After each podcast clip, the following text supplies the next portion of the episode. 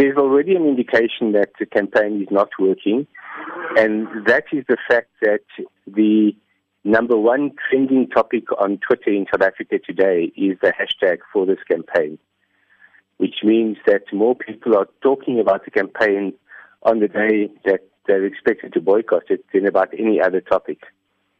I think part of the reason that it hasn't worked is that it was very short notice. Most people don't know about it. I've actually asked a few people face to face whether they're taking part, and they had no idea it was happening. And I'm also running a poll at the moment on my Twitter feed to ask people if they're participating yes, uh, or if they haven't heard of it. And about it, okay. and it's very funny to see about 10% of people saying that they are participating, yet they're taking part in the poll. But what's, what's far more interesting is that 45% said they hadn't heard of it. And uh, that's an indication that it hasn't, even though it's a trending topic, it hasn't reached enough people to really make an impact. But the real reason it won't achieve its goal, which is to force the networks to bring down data costs by punishing them, is because the heaviest users of social media tend to be people who are on contract, who have fixed line access, so ADSL or fiber, and uh, for whom the cost of data isn't an issue.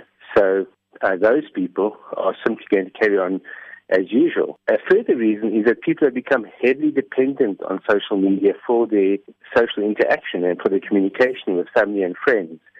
And people won't be willing to compromise that basic need for a campaign of this nature. The real issue is that the operators aren't willing to bring down the cost of ad hoc data, and that is data that people use off their airtime.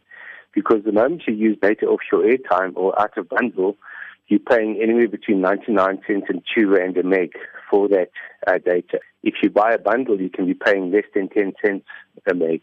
So um, the uh, issue there is that the networks want to punish people for not buying uh, bundles. And the only way to stop them from doing this at the moment is for the regulator to step in and say, wait a minute, you can't punish people because they're poor. You can't punish them because they can't afford bundles. That's essentially what the networks are doing. So the real target of any campaign should be the regulator, calling on the regulator to force the operators to put a ceiling on the price of data, not to have punitive pricing. In other words, not to punish people if they don't have a bundle, and also not to punish people when they go out of bundle. Because if you buy a bundle, the moment you go out of bundle, you're paying those punitive costs. So you're being punished for being a good customer. And that's outrageous. And the, the regulator needs to step in.